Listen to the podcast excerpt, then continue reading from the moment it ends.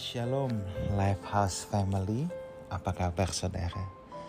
Satu kali ketika di Kaisarea Filipi yang dicatat dalam Injil Matius pasal yang ke-16, Tuhan Yesus bertanya kepada murid-muridnya, kata orang, siapakah aku ini?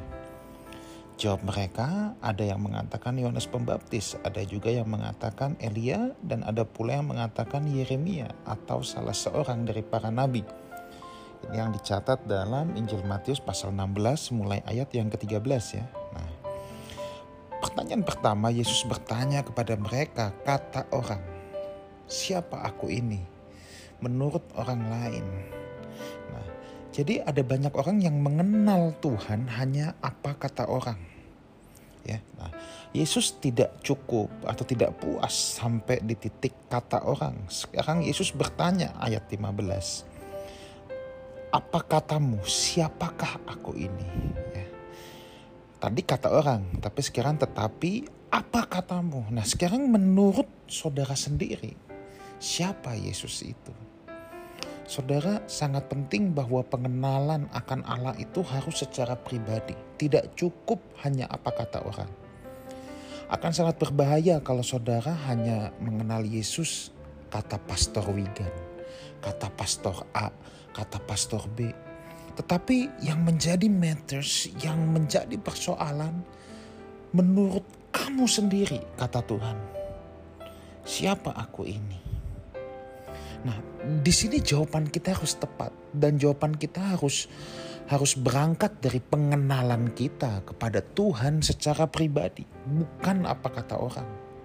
Tetapi benar-benar pengalaman kita secara pribadi bersentuhan dengan Tuhan.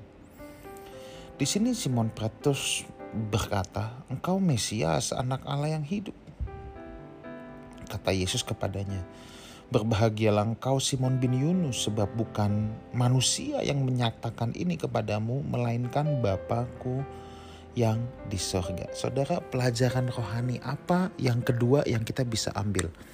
Tadi yang pertama kita harus mengenal Tuhan secara pribadi, bukan apa kata orang, bukan apa kata pendeta, bukan karena apa si A, si B, si C. Tetapi saudara sendiri harus mengalami Tuhan. Tetapi yang kedua di sini bukan manusia yang menyatakan, tetapi Bapakku yang di surga.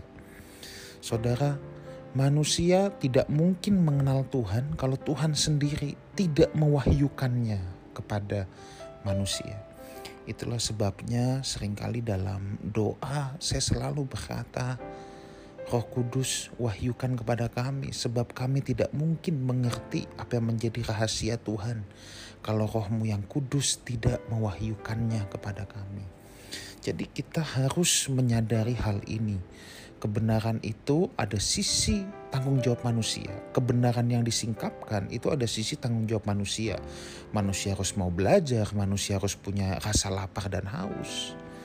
Tetapi di atas itu kita harus menyadari bahwa kita bisa memahami karena Roh Kudus, karena Tuhan sendiri yang menyingkapkannya buat kita. Implikasinya apa? Tidak ada seorang pun yang boleh mengklaim sebuah pewahyuan sebagai miliknya dia. Itu semua adalah miliknya Tuhan. Kita tidak boleh mengklaim pewahyuan sebuah kebenaran ini milik kita. Jangan ikut-ikutan. Enggak boleh saudara. Sebab itu semua adalah punyanya Tuhan. Roh Kudus yang menyingkapkan buat kita kalau kita disingkapkan sesuatu secara cuma-cuma maka kita harus membagikannya juga dengan cuma-cuma. Dan kalau ada orang yang mengutip, nggak masalah sama sekali, saudara. Jangan kemudian kita berkata, ah itu niru-niru. Itu pewahyuan milikku. Nah, pewahyuan itu milik roh kudus, saudara ya. Roh kudus yang menjingkapkan kepada kita.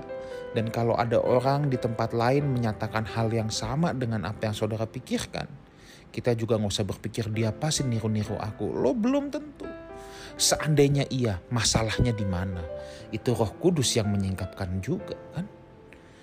Nah, seandainya tidak, ya nggak aneh juga sebab Roh Kudus yang sama yang menyingkapkan juga untuk orang di berbagai tempat, di berbagai zaman. Itulah sebabnya kita belajar pengenalan akan Tuhan secara pribadi dan semua pewahyuan akan kebenaran itu milik Tuhan.